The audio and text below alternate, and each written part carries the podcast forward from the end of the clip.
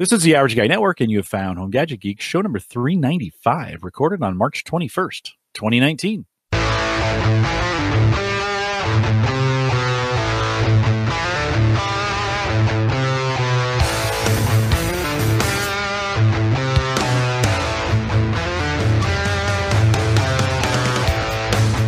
Here on Home Gadget Geeks, we cover all the favorite tech gadgets that find their way into your home. News, reviews, product updates, and conversation, all for the average tech guy.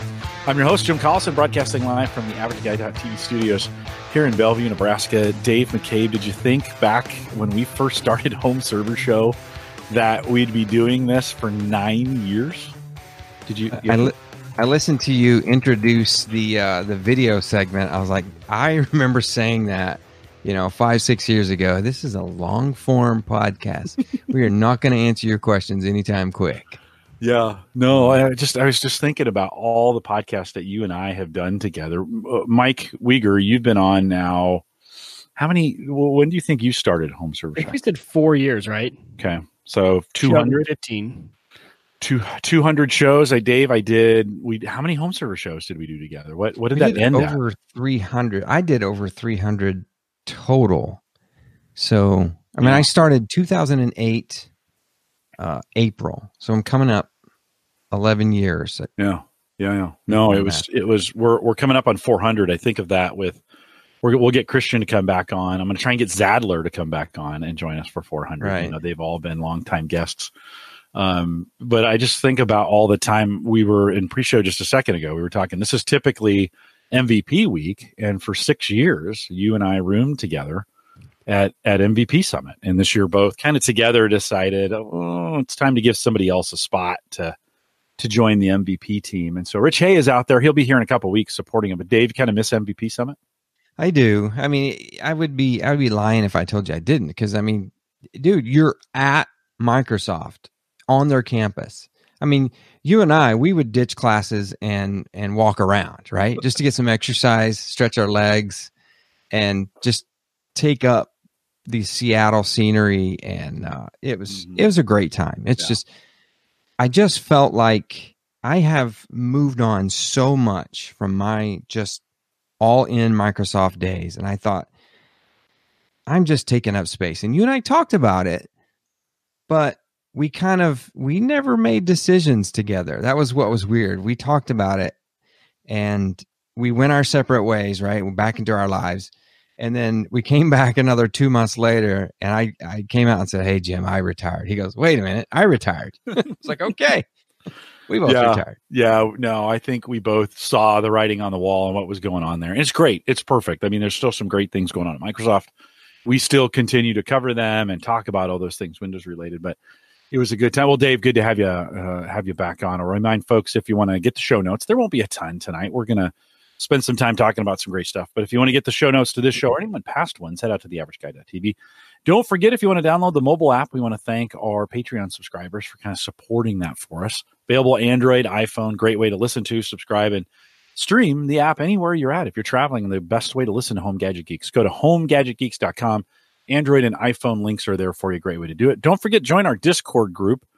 I reluctantly came to Discord. It's been a pretty good experience so far. Mike, uh, we're getting some yeah, 40, maybe 40, 45. What do you think? I've been having some great conversations over there. I think we we started some different channels to kind of direct the conversation, so you can follow the conversations you want, ignore the rest. I've had some great conversations with people around Unraid and UniFi, so it's been a great resource for me. I think we've been having a lot of fun over there. I've learned some things, which I'll bring up in my story later on my uh, UniFi implementation. But yeah, it's been a fun community. So if you're looking for kind of that place you can kind of check in, you don't have to be there all the time, but you know, throw something out there and have a awesome tech group to chat about it with.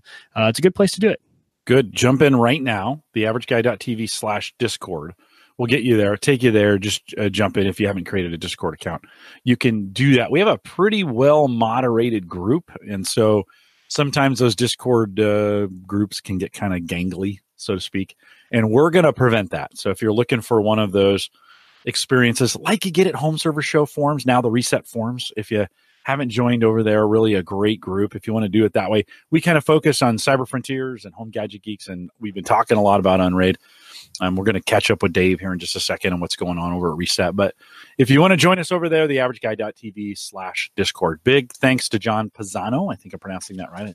From last week from Unraid, jumping in here. John did a great job. Mike, that was, li- listen, if you're listening to this show and you haven't listened to the Unraid show, I, I can't think this week I heard more things from guys saying, I'm building an Unraid server. Mike, did you did you get that feeling? I got that feeling too, and I think even the guys who have Unraid servers, we were all like, okay, what what, what upgrades can we make? Right? We were all excited. We are all revved up about it. Fun to see other people giving it a shot though, and I'm excited because honestly, it's one of those systems that before I built it, I was the same way. She's like, oh, I've heard of it, but when you build it, it just works really well. I know Gavin, uh, one of our listeners, has been in the Discord. He's been talking about his build lately, so he just did a major switch over, and he said he's been loving it so far, been working really good, and he's been having some questions. And I am Spartacus out there in the Discord has been helping him out with uh, certain things. It's been fantastic. Oh, super good. Yeah, it's that's what it, that's kind of designed for. So, want to thank John for jumping in.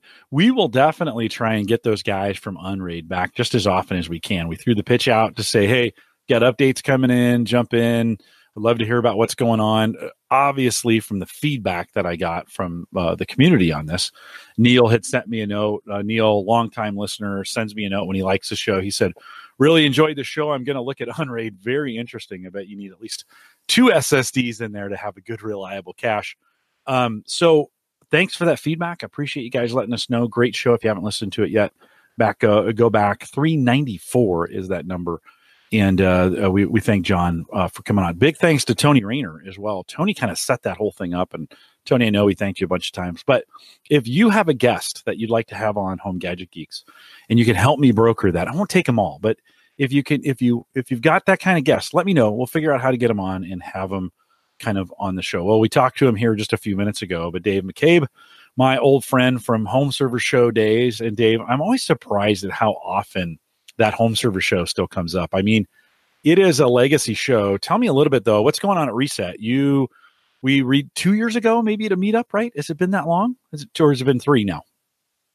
I don't even remember Yeah, I um I sprung it on you guys. Um it was the next to last meetup. I sprung it on you guys. I had secretly put three episodes in the can with reset. And I don't remember when I came to this um came to the decision, but we kept doing home server show up and to the meetup. Because I always used to like to have one episode where I really talk about meetup so people traveling could have something to listen to because i know when i used to hear things about uh, what i was interested in it, you know it would fire me up. So that's what i did.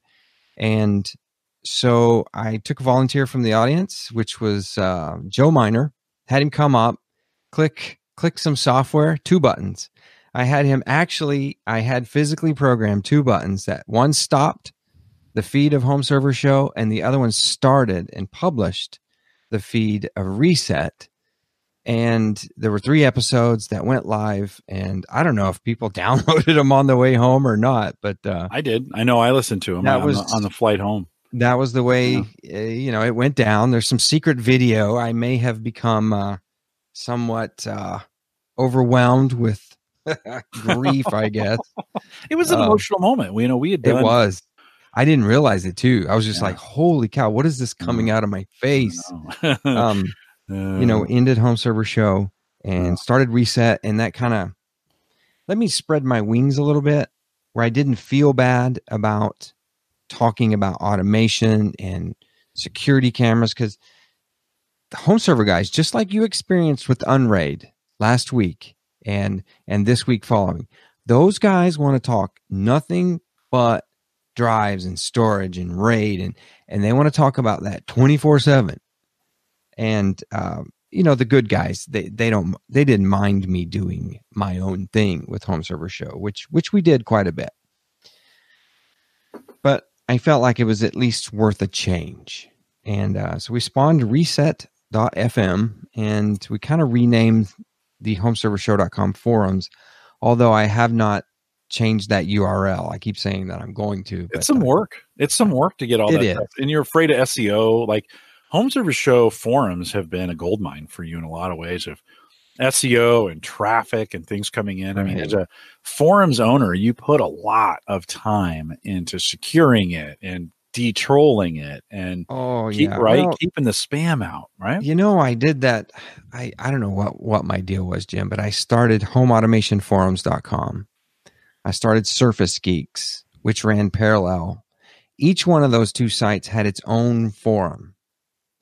And then I started seeing, you know, five, eight years ago, I started seeing the the writing on the wall. I had all of this stuff. I started uh smartware forums or something Mhm. and it was it was just getting out of hand.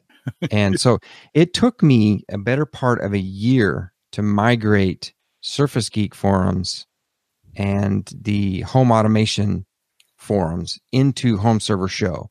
So I had to move the blog posts and then I had to move the forum posts and uh, that just kind of got swallowed by Home Server Oh. forums.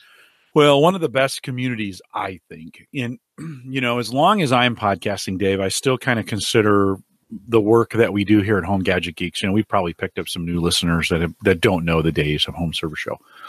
Um, but I still consider the work I do kind of an outgrowth, a spin-off, so to speak, a growth. Maybe that's not the right word, but a growth out of um, because that's like a mole. Um, a, You're a pretty growth.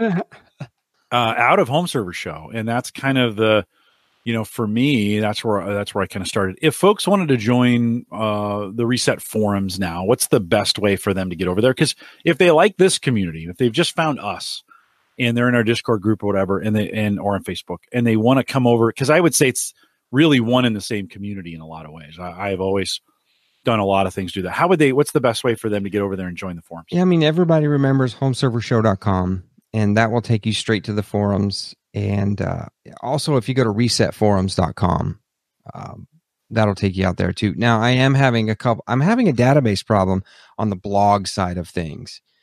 So I went from three WordPress sites and two Invision Power Board sites, and I moved all of those into homeservershow.com. So it's kind of been a database uh, just it's it's been a mess. And i did an upgrade just this past weekend.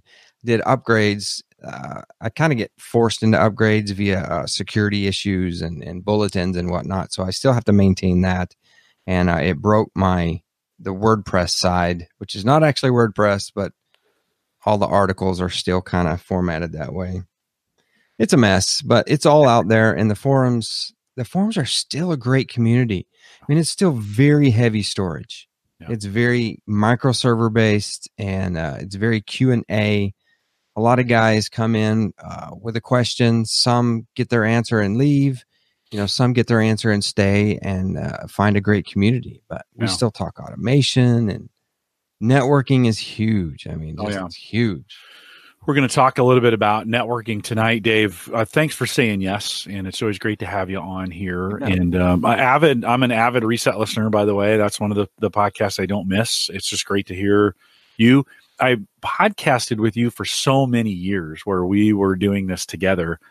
Um, and you're a really good solo podcaster. I don't think a lot of people can pull that off. It when I first found you on Home Server Show, the first ten shows, you know, I listened uh, in succession, uh, about you know whatever ten hours in a row on a way back from a trip from Colorado.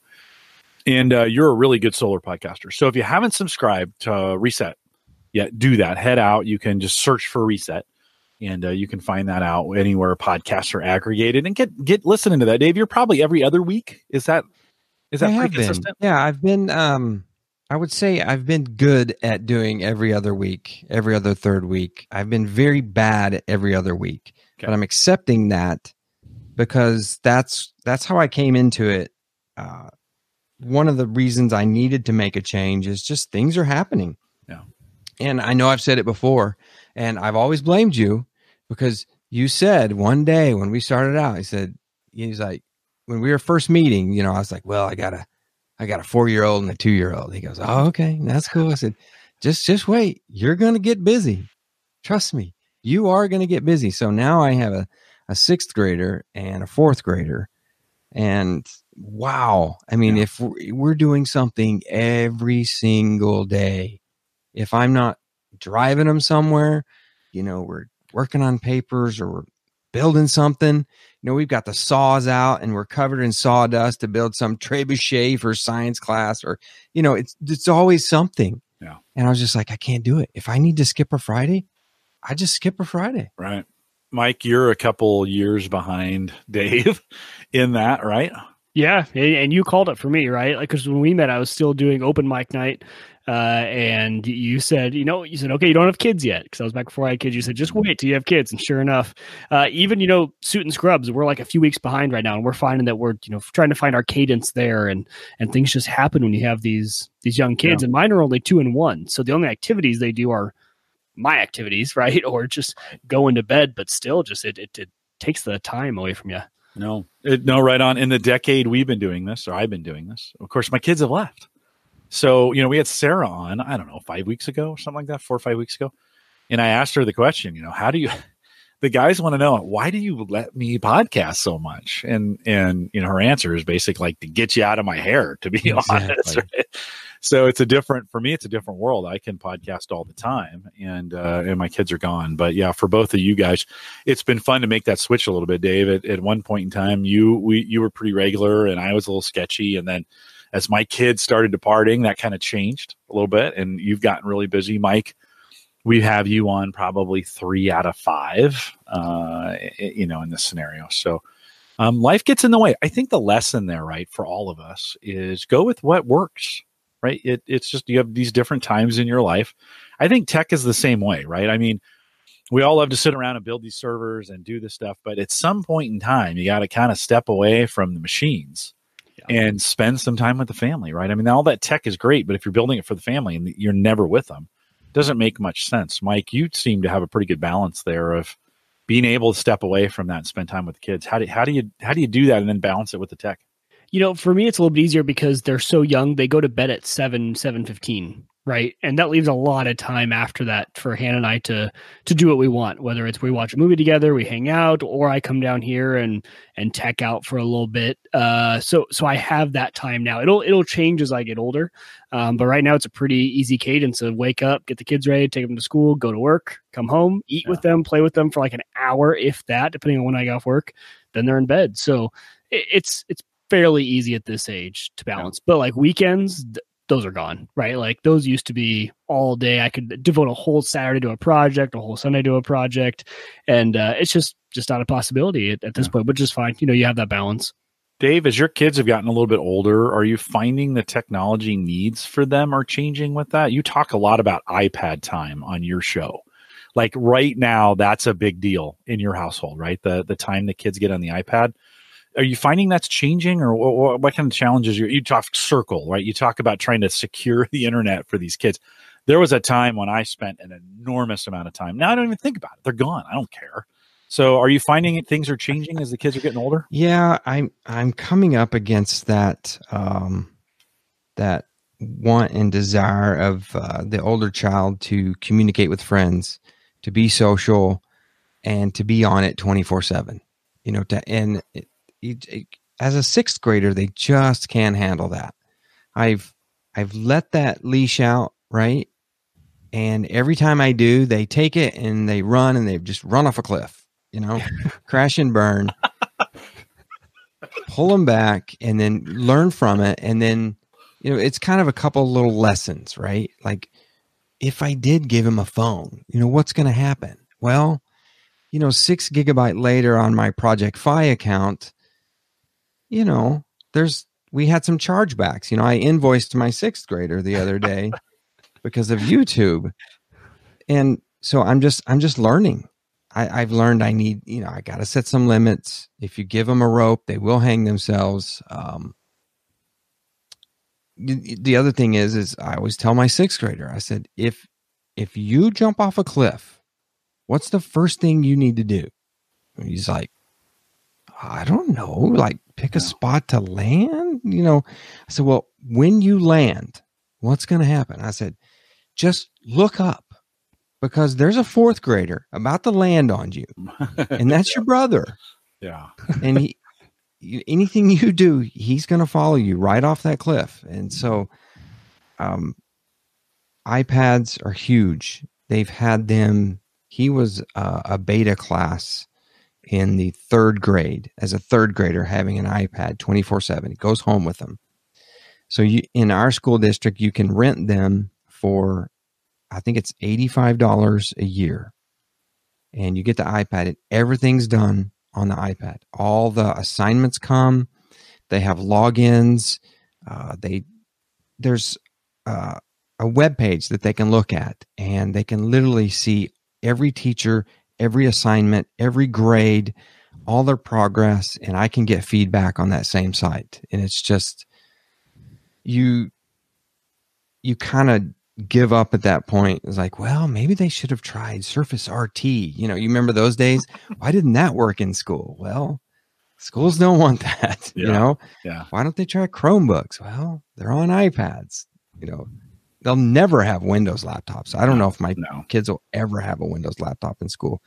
Uh, maybe when they get older and they they need you know that that personal device. But right now they're all iPads, and it's they get the they get their work done. Yeah. Mike, as you think about your oldest, who's th- three, four, Two and a half, yeah. two and a half. Okay. So you're still a ways away from that, but are you thinking about screen time at this point? Jim, I'm not a ways away from that. That's the scary part. So tonight he was FaceTiming my parents. He loves to do that. He fully knows how to turn on the effects and make himself a lion on FaceTime. He knows the exact buttons to push, swipe over, click on the lion. Look, I'm a lion.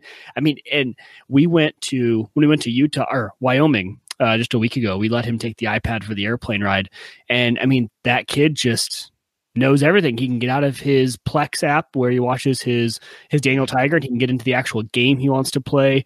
Crazy for a two and a half year old, and he asks for it all the time now. Right? Already, iPad, iPad, Daniel on the iPad, Daniel. The, he's already asking for it at two and a half years old. So yeah, it's someone that Hannah and I already have to think like the very limited time he has it is that already too much for him. Yeah. Right? Like if he knows how to use it that well, maybe we're letting him use it a little bit too much. And then I'm like, well, you know, it's also going to be his future. So as long as he's engaging and playing in other ways and he's not on it all the time, you know, I don't think it's too bad to let him have a little bit of time to to get to know these machines.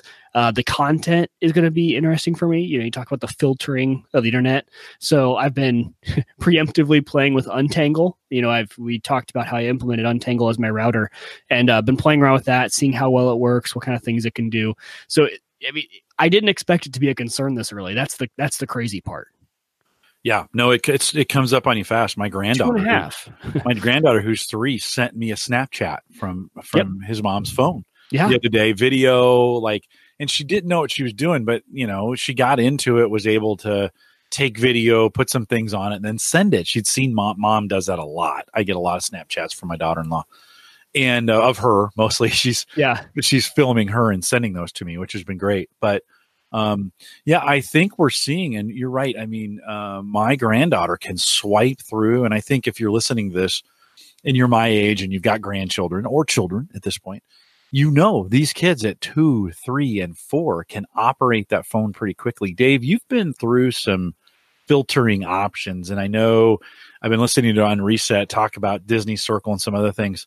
Right now if you were to recommend to a dad or a mom a security device to put it on i'm a big Bitdefender BOX guy but i don't have kids trying to hack my network anymore so i actually don't know how well it really works because nobody's trying to do that here You've got that, Dave. You're in the prime. Mike's kids aren't to that point where they're actively trying to find that stuff. Your sixth grader is, whether you know it or not, right? He's out there trying to find stuff. What have you found works for for a parent? What would you say works best right now, at least in your experience? Well, I mean, every parent is going to be different. There's going to be those parents that that absolutely do not want any type of monitoring do- device whatsoever. And man, I'm just like, that's fine. That everybody's different, right? But then, you know, there's there's the other side. There's brand new cell phone going to a kid, right? Uh, you you want to be able to do find my iPhone. You want to be able to check how much data they're using. You know, whether you do that via your plan, find my iPhone, or you get some kind of app that does that for you. And there's uh, there's a handful of apps that do that. There's a great post. I'll go find it out there on the on the Reset forums, and uh, where I was comparing three or four of these, and just I do that a lot. I'll throw out a question. Hey, what do you guys think about these? And uh, the parental control apps. I've used a few, and you've mentioned Circle several times, and that has been a great little device for my network. Um, it's actually an ARP poisoning device. So there's there's several different layers, you know, bridges and, and ARP poisoning, and and it does that. But the speeds that I get on my internet account, it doesn't affect me whatsoever, and I get about I don't know 175 down, 12 up. So and it runs that uh, uh, via Ethernet easily. And that allows you to turn off, you know, a couple of things. You know, you can turn off uh, Snapchat or, you know, app level type things, and you can block uh, all kinds of other things and give them it's all the bedtime pause the internet you know that's the big yeah. the key shut, word shut it down at night right yeah you, you had mentioned the last reset you'd been using untangle mike you mentioned that and then you were like as soon as you have to shut something off. Like this is the real problem with these, right? Is if they're too simple, they're not granular enough to really lock a lot of things down. If they're too granular, Dave, you experienced a situation where things stopped working. And then the kids, of course, are putting a lot of pressure. You get this thing up and running, dad. It's Saturday morning. I need iPad time now. And you're like, screw it. I'm just going to I'm just going right. to put every, I'm going to nuke the thing, right? Right. You turn everything off, and then the next day after school, they're on YouTube, you know, searching garbage. But um, Untangle, Untangle's a great firewall. I love that box. I mean, it is fifty dollars a year, well spent, and for many geek households, that's going to work. Uh, it's very, man, it is so detailed on what you can do with ad blocking and firewalls and malware protection and web filtering. I, you know, I filtered myself before, you know, I'm searching something and I'll get into the weeds on Reddit and it's just like, this site is blocked. I'm like, oh crap, you know, hope I don't get caught. yeah. um, but it's great for that. But then I got into the, okay, how can I do time filtering and, you know, bedtime? And a big thing here is wake up time. So they'll they try anything and everything to get more time, especially on the Xbox. So if they roll they roll over at 6 a.m., you know, most people would be like, oh, it's 6 a.m. I woke up, but I'll be back asleep in, you know, 10 seconds. But, you know, not a sixth grader. They're like, dang, it's 6 a.m. I got a lot of gaming time before the parents wake up. They'll get up and they'll go downstairs. But not if you have the internet turn on at 7 a.m., right? Yeah. So there's just a lot of things that you that you fight with those and uh, some are better than others and untangle it's just there's layers and i know mike knows this there's so many layers of things that you can do and you can't just say you know this is the profile for the kid and this is his internet time and this is the sites he can he can go to. It's you have to flag the MAC address with a username or however you want to do it. There's so many different ways to do it in Untangle. And then you can say, you know, apply firewall rules. Well, if you want to turn them off at 9 p.m., you have to actually tell the firewall to block all traffic, you know, for this MAC address between this time. And then you have to do this in several places. And to undo that is time consuming. Is it's yeah, it's got I, the most options, but they just don't make it easy. Yeah, yeah, and it and that's not the fault of Untangle. This is a wonderful small business, even a you know enterprise device uh, and software. So it's it's really not. They don't have a home product. We as the end users force them almost via the forums to say we would like to have a home key because they used to limit this for you know testing in your home what 50 devices right mike? Yeah. They, before then, they came out with that home key. Yeah several years ago we're all like dude 50 devices you know i got that in my living room. Come on. You got to open this up. So they finally did and it's $50 a year. So i've got it. It's turned off. I'm trying something different and it's not that i don't like it. It's just it's not serving my needs right now.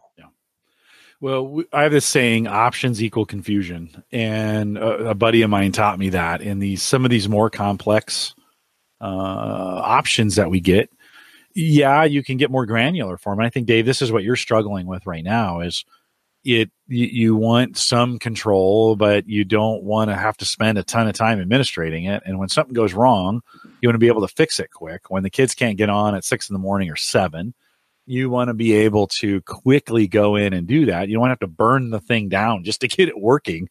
Which I I heard you say, you know, basically you're like, okay, I'm just going to take untangle down. I did. Yeah. I did. I burn it down. I'm like, I don't know what holes I'm opening up, but shut up, get away from me. It's 6 a.m. I'm going back to bed.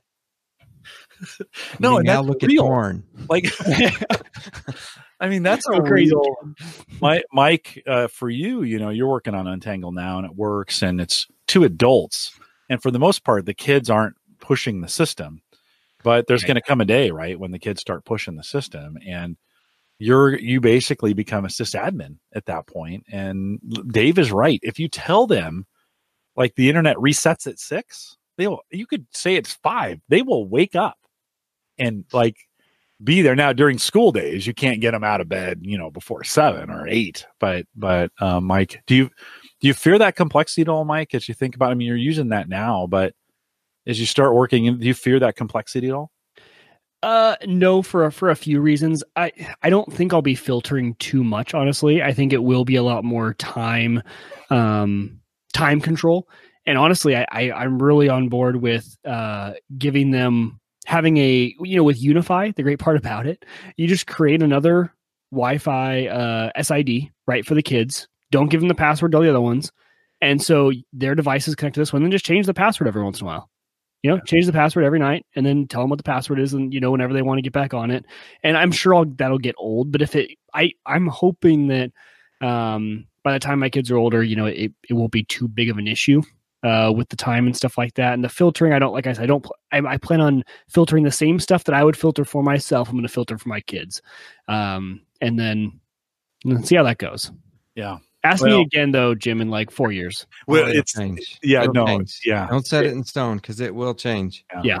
yeah yeah it's as the kids grow older and they get different needs and that very first time you find your kid surfing porn and you're it just is it it is unjarring like you you just go it's it's so different like I, I remember that moment when i saw urls coming through and you're like you know you you're just you, you can't move fast enough right? Yeah. and these are your kids your children. It's not like you've never seen it before but when when it's you know it's in front of the eyes of your children you just lose your mind. And then of course it is all of a sudden it's it's you know it's eastern europe lockdown and there's walls being put up and nobody's leaving the country and and it's pretty unjarring right? And i think dave you're a little bit farther along on this. I've gone through the whole cycle on this mike. You're kind of starting on this. There's always a battle to kind of keep it filter it limit it kind of keep it safe right mike? I think you kind of come from approach of like i just want to keep it safe. Dave you're you where your kids are at they've got homework they've got responsibilities they got things they need to get done. You've got to kind of if you don't shut it down they'll they'll be on it all the time it's in in you know they'll they'll shirk those responsibilities right Well, and it's not a, and it's sometimes not a matter of, okay, anytime I give my kid the iPad, he's going to, you know, playboy.com. It's No, not that. totally It's right just, right. they can get so far into the weeds so easily, you know, they'll be on their homework and then an idea gets them or they look something up, they watch a YouTube on it, and then, you know, 40 minutes later, they're still on YouTube. Pen has never touched paper. Yeah. But they did what they started out to do. So, you know, Right. it's it's almost it just helps them evolve and keep focused and keep straight and yeah. Yeah, right on. Ryan says you can do it, Mike. Use Untang. He uses Untangle for two thousand plus students and guest devices uh, every year, and you can, you know, totally in that environment. Um, other Jim says give them the password when their chores are done. We had a version of that. We have this software called Enough. It didn't filter, but it did allow them to log in and had a separate login that would lock Windows down. And we could set an hour a day, not have to not have to monitor it. And then if they did extra chores, they could earn an extra hour. And holy cow, not every kid that I had, but some of those were definitely motivated by computer time.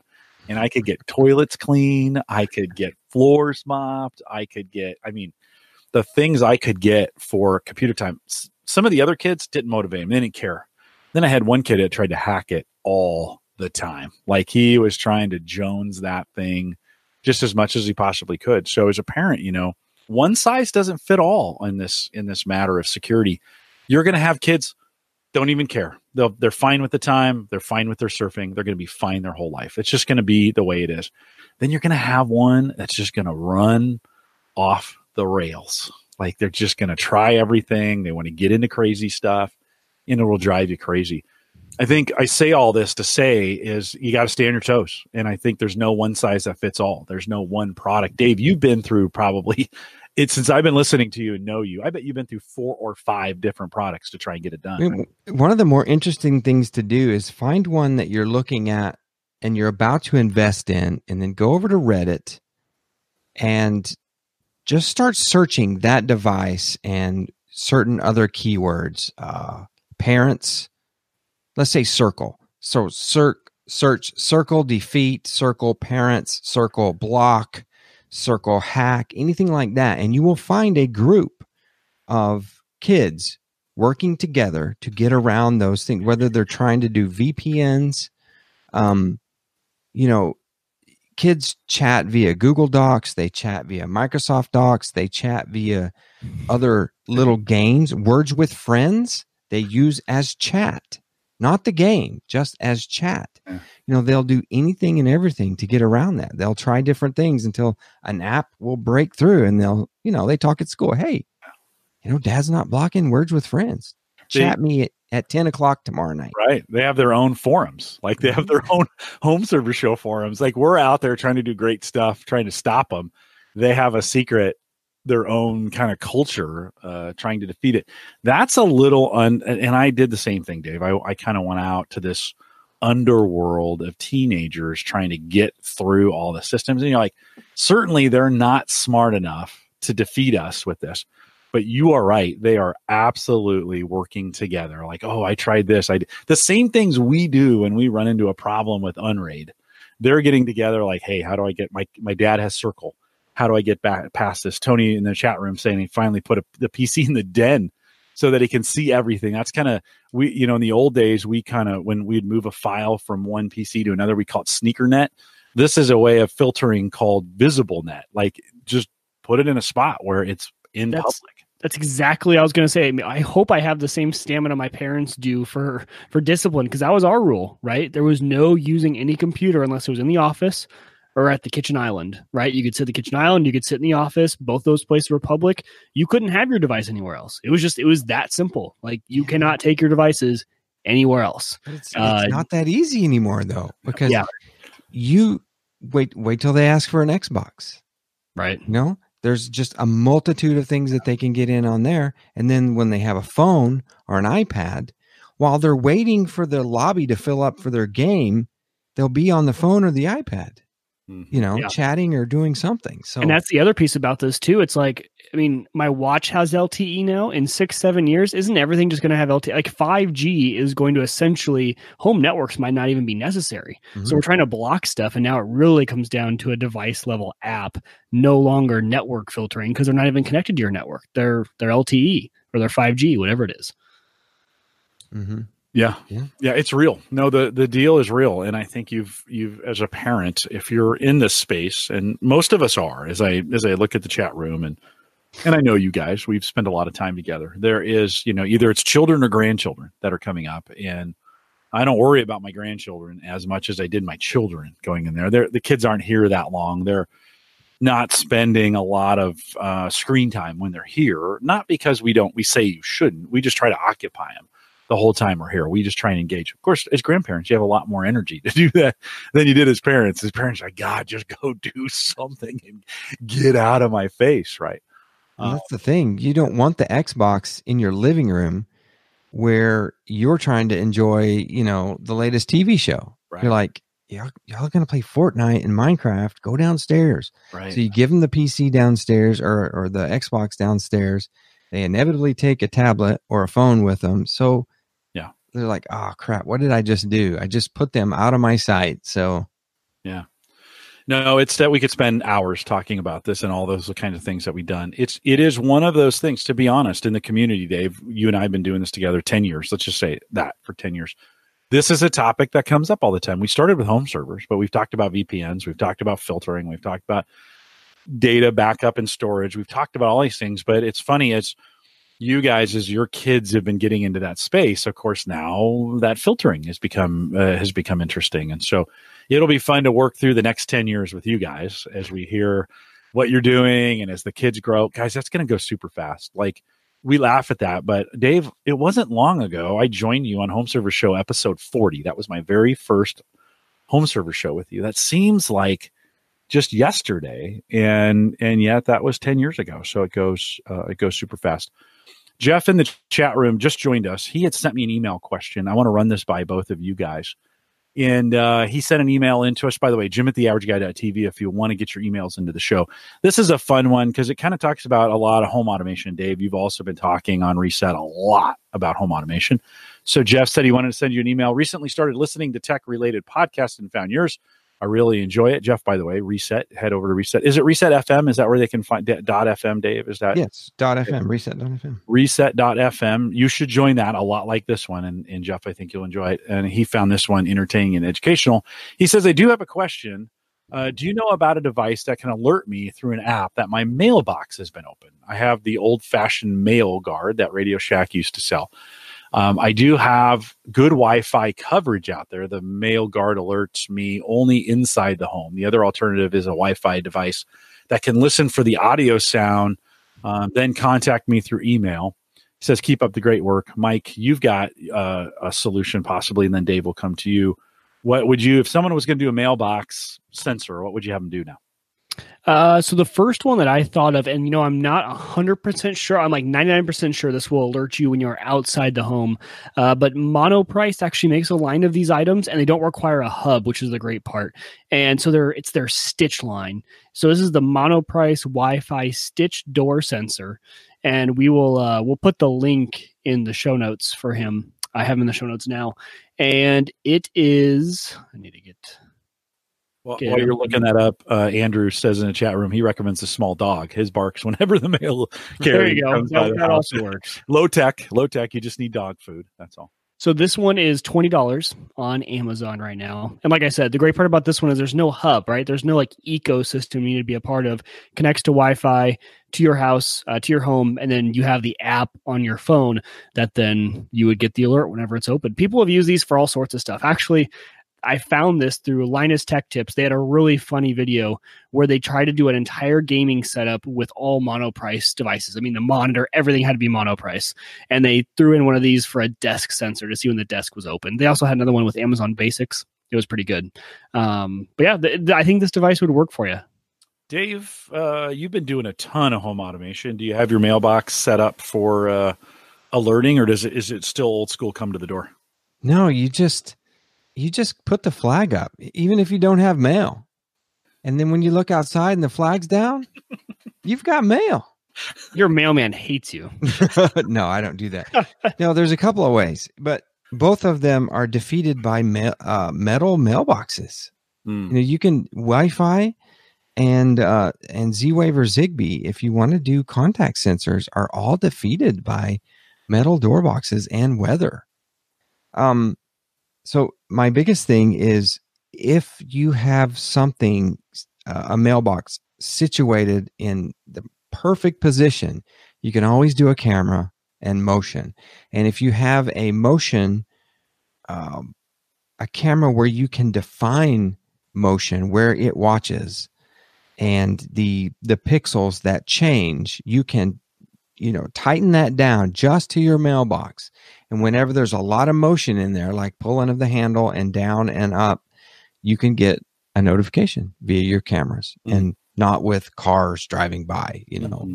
Mm-hmm. It it takes a lot of work. It does take a lot of work, but I've I've never ever done it. You'd think we would have found a Wi-Fi enabled mailbox by now that was all built in, right? Somebody would have there's there's an idea. Is there no Wi-Fi enabled mailboxes that we've seen that I don't have it all? That definitely in? would have been a Radio Shack thing, right?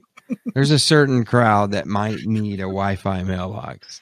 Um, uh, Tony says Sta- uh, Stacey uh, Higginbotham just mentioned those, Mike. I think what you were mentioning, maybe not the greatest reviews uh, from from them on that sensor. Oh, interesting. Yeah, uh, So they and- do have a Smart Things, uh, Samsung Smart Things arrival sensor.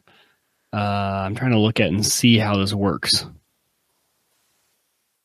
It it would be. I, I I think that could be one of those things, Dave. So I have a plastic email box, so that may be a better setup here in the Midwest. Um, I'm like I, just a few days ago, maybe a week ago, I had six feet of snow piled around my email or my my email box, Mhm. my my snail mail box out there, and you would think, I wonder how well those sensors would hold up.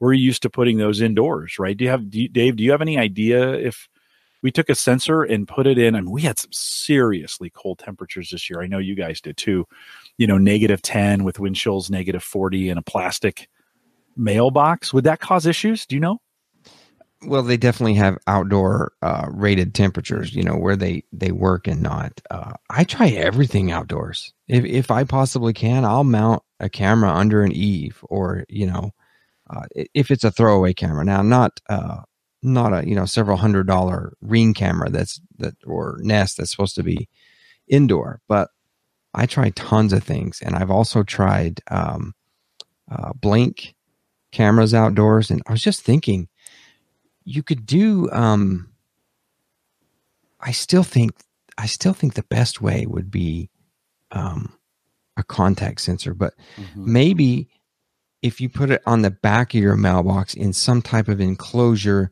that would feel the motion because a lot of the smart things sensors and a lot of other things other sensors have uh, motion alerts. So if there's any type you've seen the mailman. Man they rip open the lid and they close the lid and Yeah. it's it's moving. So maybe you could do it that way. Mm. just have a yeah. a motion Yeah. sensor. Put it on the back protect it in some way. Maybe in the underneath on the backside. underneath Um, yeah yeah it's going to get uh, jostled a little bit jeff you, oh mike anything else you want to add before Well, I think the one they were talking about in chat, which I just actually put the link in chat, is Mailbox Alert by MySpool. So the MySpool, the receiver's actually on the outside, and you put it on the post, and it runs a wire through the back, and it has the sensor in when the door opens. So Hmm. uh, it says it has a range of 400 feet, but you can get an ex- and that's for fifty dollars. For 130, you can get the extended range, which is 1,200 feet. So could be a possible option. Yeah. No, I think Jeff, you've got some options there to work with. We'd love to hear from you on what you choose because everybody's situation's a little bit different. If you're around our community very it. long, you'll know. Yeah. Yeah. We want to see what you did. No one size fits all. Everybody's got kind of a different environment. Some things work for some stuff. Some stuff doesn't work for others. Let us know. You can drop that. You can email those to me if you want, Jim at the average guy.tv. You can drop them in our Facebook, Facebook group, the average guy.tv slash Facebook, or go, go to the Discord group, the average guy.tv slash Discord. Post those pictures. We love to see kind of what your thoughts are and kind of what you come back with. And uh, and that's always an interesting, you know, for some, uh, Dave. I've been thinking like in the world of big packages arriving on on doors, you know, and uh, everybody's getting stolen. We've all gone to cameras on our porches. So I have a camera that has a very bright light on it, just for just so everybody sees the camera, right? But I've kind of thought, I think eventually we're gonna have to build in package receiving things. Nobody's gonna let Amazon in their house. Like Amazon's kind of done this thing where like, oh hey, we'll buzz the door, it'll open, we'll set it on the inside. That's not gonna work. Don't you guys think we're gonna have to come up with some kind of receptacle that they punch it, they put it in, it goes in, it comes off, and it's kind of a anti-theft device, or am I overthinking this? Mike, am I overthinking it? I, I don't know. It's I mean, for, if, you, if you live if you live in an area where it's an issue, sure. Yeah. Yeah. Uh, I don't. You know, it could be. I just think of all different sizes of packages. You know, there's not going to be a good solution. Amazon already tries this with their "Hey, let us in, give us access to your door Right, lock, and right. put a camera there." Right. And, that went over well and yeah, that did not go over well. So uh, in your car. That was another thing. Like, hey, we'll Yeah. deliver it to your trunk. Nobody wants that. Um, Dave, what do you think? Uh, Do, are, are we in a day we got to have some kind of device? to Well, they're receive it? trying. So this past year at CES, there was a vendor that had a box, this big, huge metal box that you'd put somewhere on your porch or you know on the side of your house, and they had gizmos that they could open it and put your box in. But you know, just just the other day, I had a uh, a gimbal, a DSLR gimbal, uh, shipped to me, and it's, it's ginormous. It's huge, and you're not going to get it in that little box. Yeah. So my recommendation to people is have you have you tried Amazon Locker? It is the coolest thing ever, especially when you do returns. I order a lot of Amazon and I do have a lot of returns. If you choose the return as Amazon Locker, you just try it. You can take the return, go up to the locker, and they give you a four, five, six digit code for that return. You go in, you punch in that code, they say, All right, we know who you are, and we've opened door number 12 for you. Click, click. A door opens. You go, you put your box in there, and you shut it, and you bail. You're done. Your Do you still need the shipping and stuff in there, or no?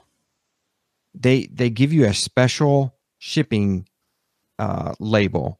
It- it's still a shipping label, but it's it's got some different barcodes and things on it for the for the people at that locker. Then whoever's hired to do the locker, they just gather up all the boxes and then deliver it themselves. But if you have an Amazon locker near to you, you can also deliver to that. And that way your box is in that locker. It is safe and sound. Amazon emails you when it's there. You go there after work, you get your box, and then you go home. Yeah, we we have three of those in Omaha, Mike, out of Midtown, Central, so 680 and the interstate, and then up up near your neck of the woods, right off uh, right off the interstate. But I've never thought about using a try locker. it. Just Yeah. try it once. Yeah, It's really No. cool. and you can. The thing about the locker too is you can go in there and get boxes, right? Same kind of thing. Hey, it's been delivered to the locker. Here's your code to get it. You go in. And they put the box in the appropriate size locker to kind of maximize the space, right? Right. Right. just- and then they yeah. give you the secret squirrel code. Right. You put it in, and then click, a door opens, and you're like, which door? Oh, there Yeah. it is. You Yeah. go, and there's your there's your loot. Yeah, although with Amazon and the returns I've been doing lately, I um you know I they I they you they you uh, can print a uh, UPS label right from them, put it on, and the second UP the UPS store, and I have one of those just down the street here. The second they check it in, the refund is there. Boom. Refund's Just like- there, Yeah, yeah. yeah, Well, you gotta you gotta say which one's quicker, right? yeah. Like my UPS store is probably, you know, it's in a Kroger parking lot. So, Right. you know, I've got to fight traffic, I've got to fight parking. This locker thing, it's on the back of a store. You know, it you park right in front of it and in, out, done. I have to check it out. I'll have to I'll have to go by. Uh, maybe I'll head out to Wiegers and and uh, Yeah, on sneak the by way one of them, take a sneak look by a, sneak by a locker. And the My- other thing oh, for our, ahead, our post office guy, I want I want to recommend a service to you. It's from USPS, and I've I've been doing this, and it's called Informed Delivery. You can go out to USPS.gov. Maybe it's a .com now. I don't know, but you can sign up for Informed Delivery. Now, this is not going to tell you when it hits your mailbox, but it's going to tell you what's coming to your mailbox for that day. So you get a little bit extra granular control of your mail. And you know all the pieces of mail go through that that system real fast and they take pictures of it and then they route it. Well, after you prove you are who you are and you own this house and your mail comes to this house, they will send you an email every morning with a picture of every letter that's going to show up in your mailbox that day Wow. plus any tracking for um, uh, packages. And you can click on those and you say, oh, yeah, that's that thing I ordered, right? Paid service or free? This is free from USPS, from your from your federal government, Jim. Yeah. Yeah. Now, Well, you not, will not to- technically, but yeah. Right. Yeah. You will have to answer uh, some very detailed questions that only they have access to from your tax records. Like, what was the last three digits of the cost of your home that you bought in 2012? You know, something like that, something real crazy. Yeah. Well, I, I hadn't heard of that. Um, Informed if- delivery. Yeah. No. And and do you sign up? You just go to their website and sign up for it? Yeah. Okay. It's Yeah. really slick. No, super cool. Well, there's in this, you know, it's funny. Like I thought by now I'd stop getting mail. Just to be honest, I thought, you know, like in in this day and age, like who sends stuff via email? I still get plenty of snail mail. Like I, somebody's keeping the post office alive. You know, someone Amazon. well, I guess not anymore with the van. No, no. And I, Mike, are you seeing? I think Tony said he's seeing more uh, Amazon Prime vans. Are you seeing? You're seeing a ton of vans. We see a ton down here. I see a ton, and and I would say nine out of ten packages now from Amazon are delivered from an Amazon van, and you can usually tell because you get that alert like, "Hey, you're seven stops away." Mm-hmm. You can view the van on the map, and you get a picture of your package. So a, a ton out in this neck of the woods. Mike, you recently and and Dave, you've been doing a lot of Wi-Fi on your show, so I'm going to throw this out to Mike first. But you've um, you you implemented some Wi-Fi for somebody else, which yeah. is the most dangerous thing you can do in the world. Like putting in hardware into somebody's house that you know they're going to call you when that stuff goes down. The the smallest little blip, the uh, the perceived this thing isn't going fast enough. My Wi-Fi doesn't work you know they're going to call you. I'm just going to preface yep. it with that. So you're you're good with that. Talk a little bit about this implementation you put in and why. This was this was a fun project. So uh, this was someone at work came to me and they were moving into a new house and it's it's a very large house, very wide was an issue too, and you know a two story home with also a finished basement and just extremely wide. Uh, so Wi-Fi coverage was was going to be interesting, and if the conversation started. I mean, he wanted smart home, he wanted security cameras, he wanted network. He's like, I just want you to do everything, just do it all. Wait a minute, are and, you installing this for Dave McCabe? Is that yeah, what- right? I felt no, there was that wasn't that much pressure. Uh, so so he he wants the whole work. So I you know I put together a kind of little presentation for him, talked him through it. I said, you know, we're gonna let's do this in stages, right? Let's let's get your network up and running, and then when you get into the house a little bit, we'll see how you use the house, and we'll see what kind of smart stuff even makes sense. Uh, because in a house you haven't lived in yet, you're not going to know how you even use the house and, and what you're going to need. So we started out with just network. So that's all we have up till now. And we looked at a few different options, but I think for the size of his house and what he wanted, and Jim, to your point, I knew he was going to, you know, he was going to be calling me if something went wrong. So I needed access. I needed stats, detailed stats. I needed everything. So UniFi made a lot of sense for me because I already run a UniFi controller here um, which thanks to uh, I am Spartacus in the Discord group, found out I had actually installed a controller at this new home as well, but he informed me that you can actually switch that and run it offsite. So thank you to him for that advice. Uh, but eventually ended up going with UniFi. So we looked, we compared UniFi to the Google Wi Fi mesh Wi Fi. We looked at Eero and we knew we were going to need some sort of mesh because with this size of home, there was just no way that one router was going to cut it. And even multiple access points, mesh just made sense. And this home did not have a lot of hardwiring in it. So in the basement, there's actually pretty good hardwiring because of the way the when they went in and ran the audio system, they actually ran some Cat 6 throughout. So there's actually some decent wiring we able to tap into. But we knew that main floor and upper floor, no wiring so we got an estimate on the wiring because we were going to put in security cameras. We said, okay, what, what would it cost to run Ethernet? And the cost was going to be pretty high. So, okay, if we can avoid it, you know, what are some other options? So we looked at mesh. And thanks to Mr. Dave McCabe, actually, I was doing some YouTubing and came across his review of the UniFi new mesh units. The That's AC. Right. I did a little mesh. tutorial on how to you mesh did. them. Yeah, yeah, you did. So uh, I was like, well, you know, I trust Dave McCabe, and and Dave, I think you said you liked them in there uh, for for what they were, and so I was able to see the size and everything, and and so what we did was we ended up going full UniFi. So I I was like, if I'm going to do UniFi though, I want the whole I want the whole ecosystem, uh, Uh, with the exception of the switches. We did not need the switches just because he did he was not going to run hardwired cameras, and we didn't need PoE, we didn't need smart switches. He doesn't do VLANs, he doesn't do anything like that. Just a very basic setup. So we did the USG so the UniFi USG, and then we went with three of the UniFi AC mesh points.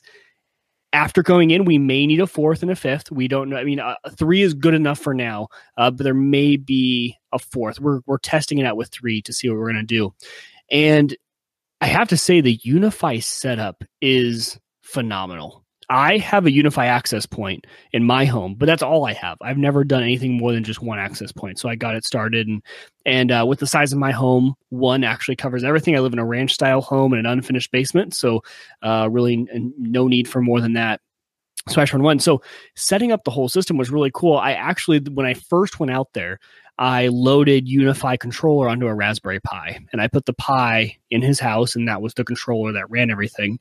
And I started to the planning process is really fun with UniFi because when you get a controller, you can actually put the floor plan into the mapping section of the UniFi controller software.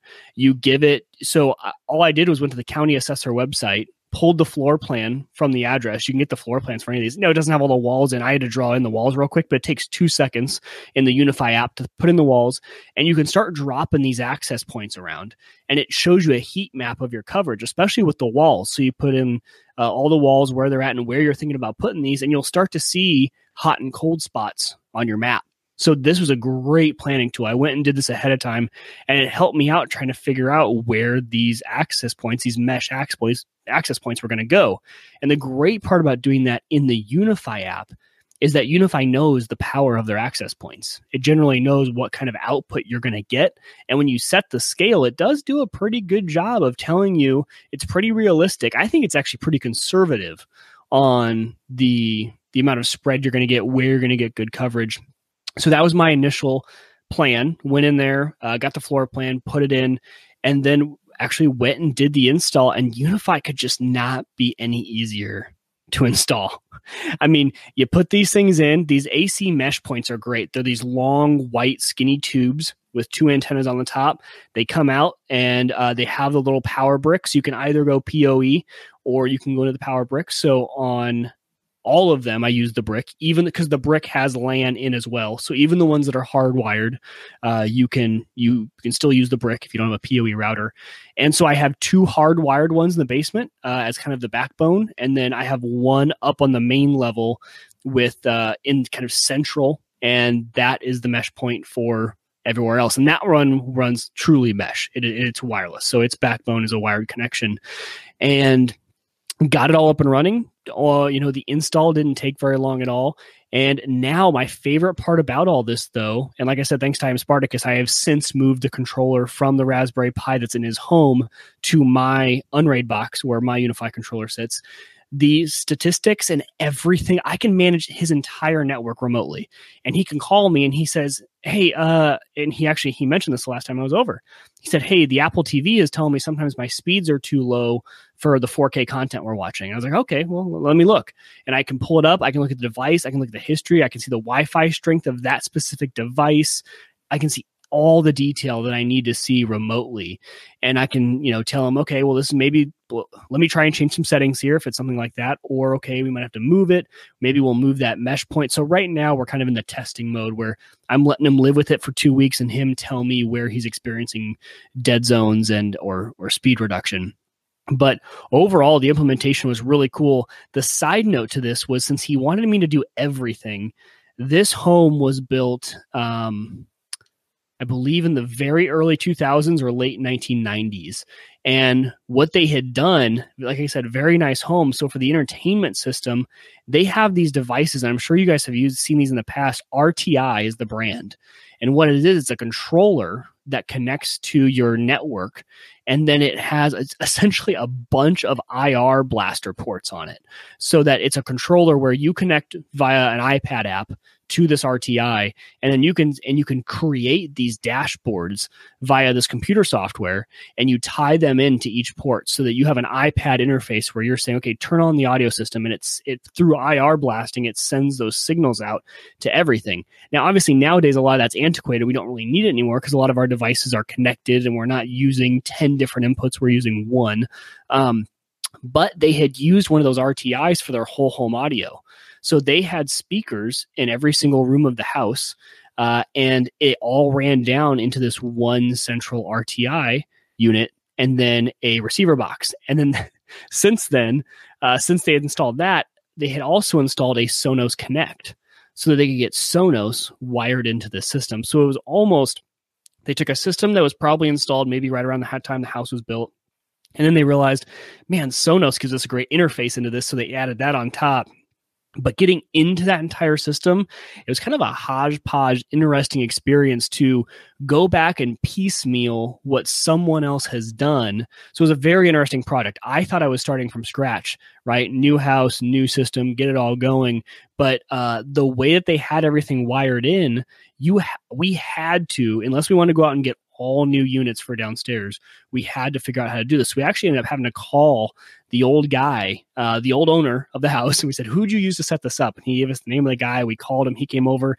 The guy, luckily, still after all these years, had the old config file for the iPad app and the license was still active uh, for the account. And he said, "Okay, you guys got an iPad?" And I'm and my the guy I'm helping was like, uh, "Yeah, here." He's like, "Okay."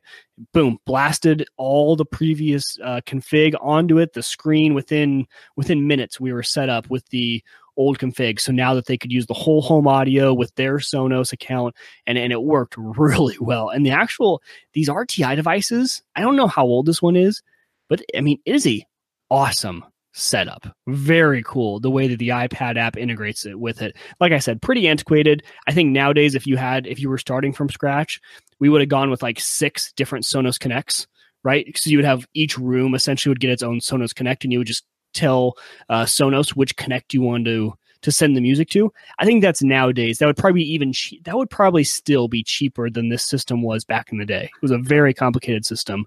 Uh, I should have taken. I think I do have some pictures. Maybe I can I can post out there for the people that want to see it. It, it was pretty interesting. Dave, um, this is Dave. This is your bread and butter.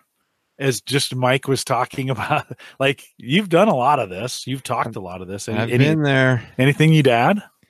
Uh, no, he's absolutely correct on the UniFi network. Uh, no, but his first mistake was doing it for a friend. that, well, that's a nightmare. And even worse, he's the executive vice president of our company. So oh, yeah. he really does control my fate. Uh, that is your Wi-Fi system now. It, um, it, truly is. And honestly, I'm monitoring that. I it's like my new Facebook. Instead of checking Facebook, I switch over and I check his network. I've got mine right here. Right? I have a it's full screen in front of me I have my UniFi network on this side, and over here I've got my cameras, and then my main desktop in front of me. That's usually and, me too. I've got Unraid, or no, so I've got security cameras up in this corner. I've got Unraid in one window, and I've got UniFi in the other. I um, I was telling my I was telling my listeners on Reset FM, uh, I don't know, a few episodes ago. So they have an equally powerful app. So um, you can jump on the app, jump on your UniFi network or your buddies, and you can list all the controllers out there. And I was doing that and I was looking through all of my um so it's got this real cool dashboard and you can jump oh, yeah. into all your clients and I was I was looking through there and I was like, "You know what? My uh 10-year-old his iPad is connected to the upstairs access point I was like, hmm, that's interesting. So I thought, well, let me see what frequency he's connected at. Because sometimes an iPad can, you know, grab an access point and never let go, right? Yeah. No matter even if he's on the bus, it's still trying to talk to it. Um, but I was like, wow, he's on uh, 5G and he's got a pretty good signal going there. He's supposed to be in bed. I better go see where this iPad is. I go and I don't knock or anything. I just open the door and all I see is that familiar glow on his face, you know, of the iPad. Yeah. But then I was like, let me have it. He just hands it over. I said, see you in the morning. so it is, it gives you so much control. It does. And, you know, I don't know, Dave, it took me actually. So, this is the first time I'd ever used the mapping feature. Because in my home, like I said, I have one, and it was very obvious where I needed to put that in my home. Um, so, I, this was the first time I had used it. They hide something in the map section. So, if you go to the map tab, you can actually switch from maps to topology. Mm-hmm. And I don't know, that is an amazing view where if you have multiple access points, it's a graphical way of showing what each device is connected to. Um, actually, I, I think I can, here, I can show the screen. There's nothing. Well, there's some MAC addresses here. Never mind. I won't show it. Um, but yeah, just very cool. It shows you, okay, here's your USG. It's connected to these three access points, and then it branches off from there what devices are connected. It gives you a very easy way of showing um, what's connected to what. And what it's even great for is for meshing. You can tell how the mesh points are connected back to the gateway. So okay, hey, that living room one is that connecting to the to the south basement AP or the north basement AT AP, and it gives you that topology. I mean, UniFi could not be simpler to use, uh, more powerful. I mean, I think I, I can't say for enterprise, but Well, for the you have to be this is careful there, Mike, because it's it's not as simple as an Eero, Linksys, uh, and you know, it's not as simple as those. But you don't think so?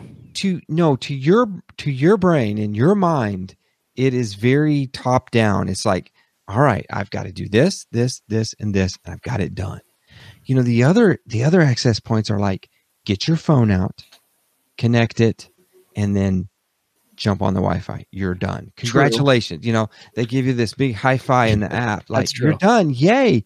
Go make, you know, s'mores and kumbaya. And UniFi is not that. It is it is networking equipment. Right?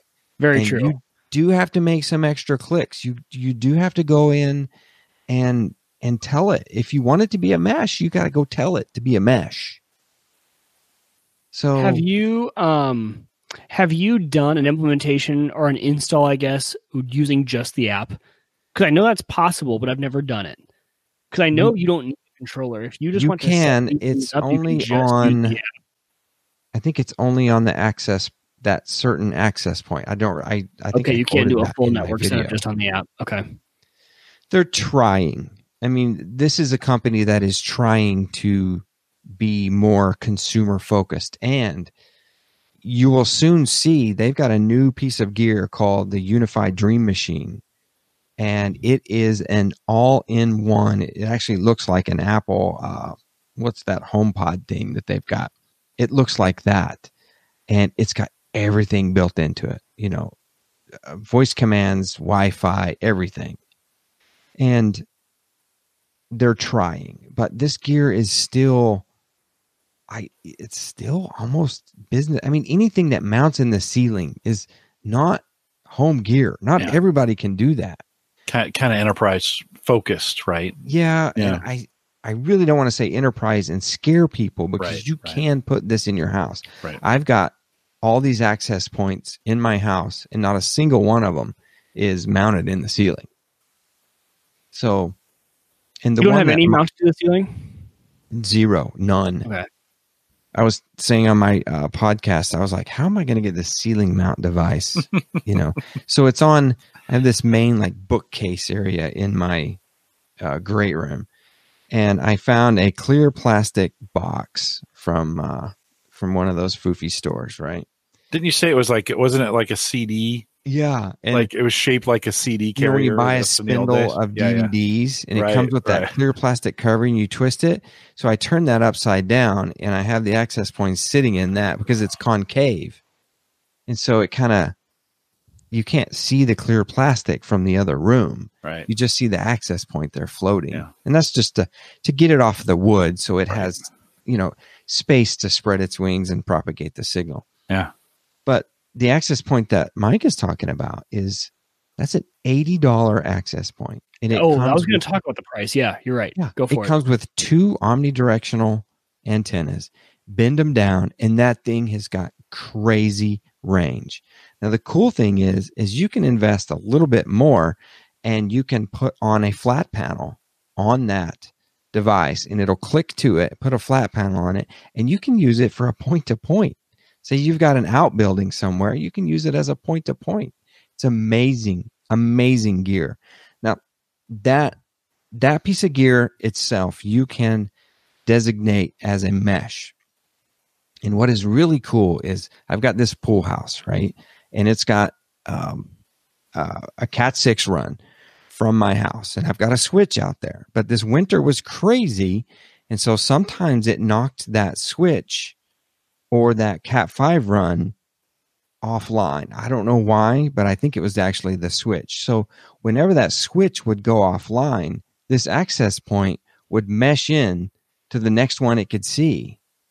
And I would never lose connectivity out to my ring uh, spotlights. So It's very, very powerful gear, and that's an eighty dollar access point. That's what got me is I was looking at some of the bigger items, and sometimes these little ones actually are way better for these homes Yeah. uh, because those bigger ones are good. But I mean, you can get almost two or three of these for the price of one of their uh, larger access points, and they, like you said, the range is just insane on these things. Yeah. And if I if I'm correct, that's it's 802.11 AC. I believe that's a two by two uh It is Mu- only two by two. Mu right. Mu Yep. Mimo, however you want to pronounce Yep. it. But you say just, but at least it is. There's a lot of devices getting put in houses that aren't. Right. It's just they talk to one device at a time, you know? So, and this yeah, it's it's a fantastic system and the uh, the software is free and you can run that software. You can run it in the cloud. You can run it on Google's cloud. You can run it on a Synology access point. You can run it in a Docker container. You can run it on Windows. You can run it on Mac. You can run it on uh, Raspberry Pi.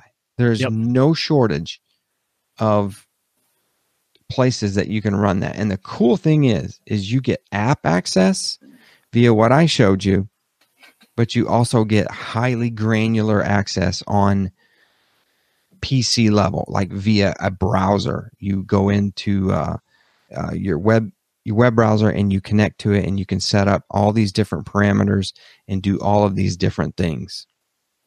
There was a, a specific instance that I shared on Reset.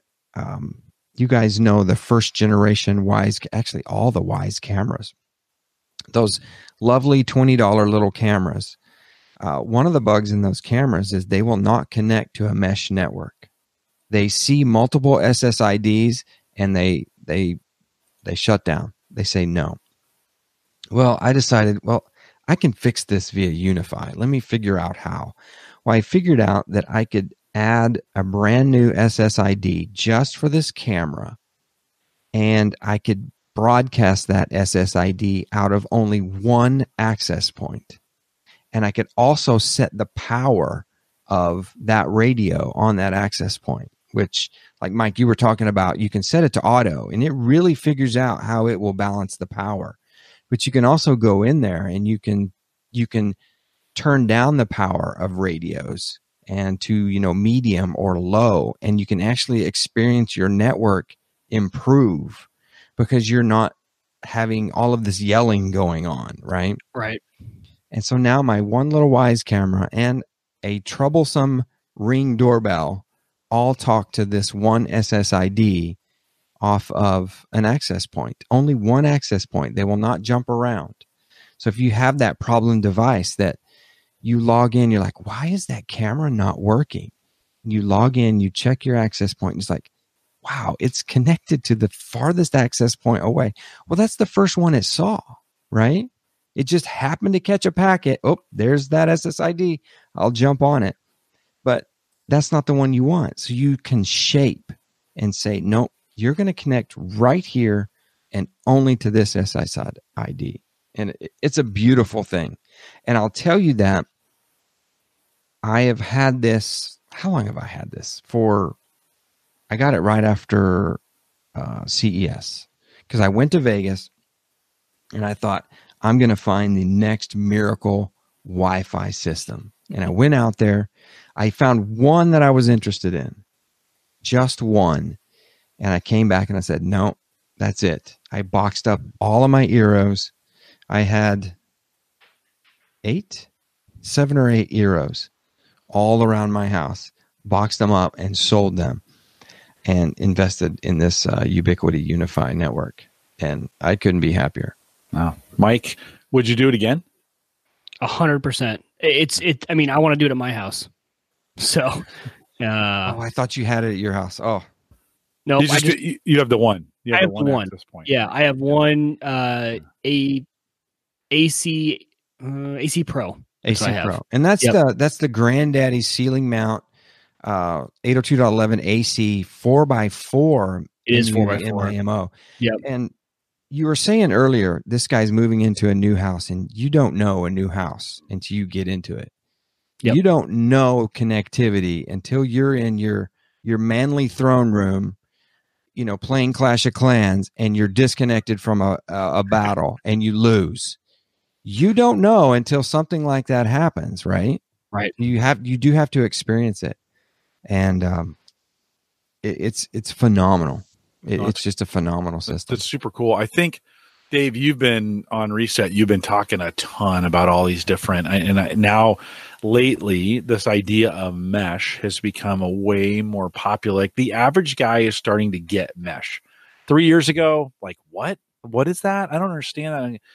Today, I um when when I talk to you know kind of the average guy, and and they're like, oh yeah, I'm gonna, I'm gonna set up a mesh network in my house or whatever to get, especially in the bigger square foot areas, right? If you got a, if you got a big home. And so I've kind of followed you along on this. I am, I'm in a pretty small place here, and so we can get by with just kind of one access point. Mike, you're you have a little more square footage. You're you're going to probably be in a point where you might want to blow that out, right? Are you thinking you might pick up a couple extenders for that? Uh, These little units at eighty dollars, right? I mean, if I got one of those or two of those and put one in my, over near the bedroom and one down the basement, Yeah. uh, total. I mean, three. We were just they asked what the square footage was, so uh, seventy eight hundred square feet, and three of them covered it. Wow. That, Wow. I mean, that's the range, and that's two of those being on one floor. That means one is covering pretty much like 28, 2900 square feet on its own. Yeah. Um, and no issues. So I guess sometimes they are connecting to the basement ones because the floor, I mean, they can go right through the basement. Right, But right. Works Dave, is that is that your recommendation too? If someone's putting in mesh Ubiquiti, you get you Okay. going with UniFi? Well, we have to be really careful. I mean, Yeah. we have to be really careful when we recommend this product because I do feel like it has more setup than just Bluetoothing in with your phone. Right. And these guys, if you go out to their site, they they do call it UniFi Mesh. But when you open up their software and the controller software, it is not all about like mesh and like I like I said, the Eero and the other guys, Kumbaya. We're gonna talk to this one. Make sure you set it so it can talk to this one, and it's not gonna hold your hand and and just say mesh every other keyword. These are access points that work together, and their system will set it up to either raise the power or lower the power, right? And then you can do things around that to make it more friendly to your house, like I did with my troublesome ring doorbell.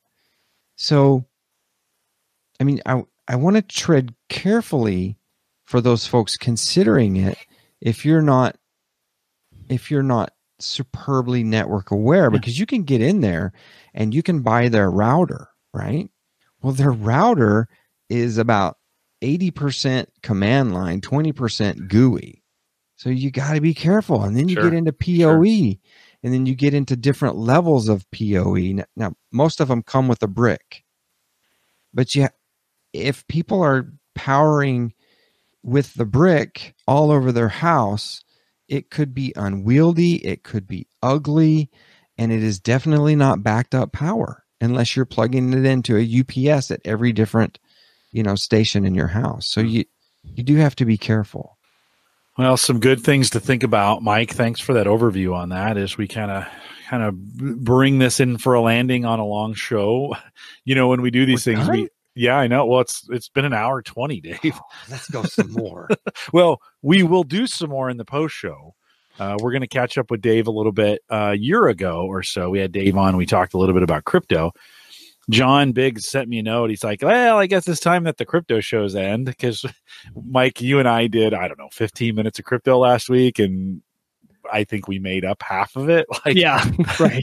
you know, it was kind of like, well, what's there to talk about? But tonight, Dave's Dave completely burned down his crypto. So we're going to talk a little bit about that and why, and get that story from him. So that'll make the post the post show crypto stuff that we'll do. So Dave, don't uh, don't run anywhere. We're getting we got some crypto um, to do with you. But Dave, thanks for coming on tonight. It's always always great to have you on here. Um, thanks for a couple times a year you say yes uh, to to jumping over here. I know it takes a little bit of time to get that done, but thanks for uh, thanks for coming. You're you're if you haven't subscribed, reset.fm is the way to do it. Get it just just go listen to it. You're gonna want to subscribe to it. It's every three weeks or so, I think, is what Dave said, and he's right. It's about every three I weeks. try to do it every two, but sometimes it comes out Yeah, three or four. it's good. yeah.